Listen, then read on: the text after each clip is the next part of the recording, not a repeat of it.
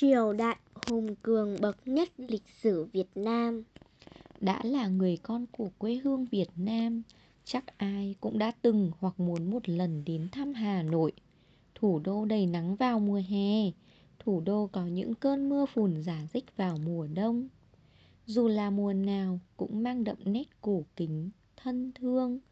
Ở đó có những sử tích không khỏi làm cho người ta hoài niệm về một thời đại vàng son trong lịch sử như Hoàng Thành Thăng Long, Chùa Một Cột hay Văn Miếu Quốc Tử Giám.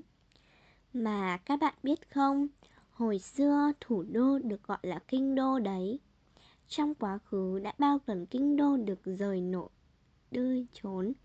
Rời đổi nơi trốn. Nổi bật trong đó là lần rời đô vào khoảng hơn 1.000 năm về trước. Một vị vua anh minh đã chọn vùng đất Đại La làm kinh đô, sau đó đổi tên thành Thăng Long. Quy định ấy trở thành sự kiện trong đại bậc nhất trong lịch sử.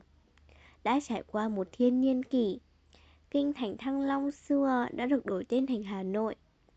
Nên người ta hay gọi là Hà Nội nghìn năm văn hiến là vì thế. Các bạn đã biết vị vua lỗi lạc ấy là ai rồi chứ? Đó là vua Lý Thái Tổ. Ta có thể dễ dàng chiêm ngưỡng tượng đài của ngài ngay ở trung tâm Hà Nội. Từ nhỏ, vua Lý Thái Tổ nương nhờ cửa Phật, nên những lợi ích của đạo Phật được đưa vào đất nước. Đạo Phật trở thành quốc giáo, giúp dân chúng biết sống hướng đến điều thiện lương. Những đời vua tiếp theo cũng rực rỡ không kém. Đời vua Lý Thái Tông cho ban hành bộ luật thành văn, hệ thống luật pháp được quy định cụ thể và áp dụng thống nhất trong cả nước.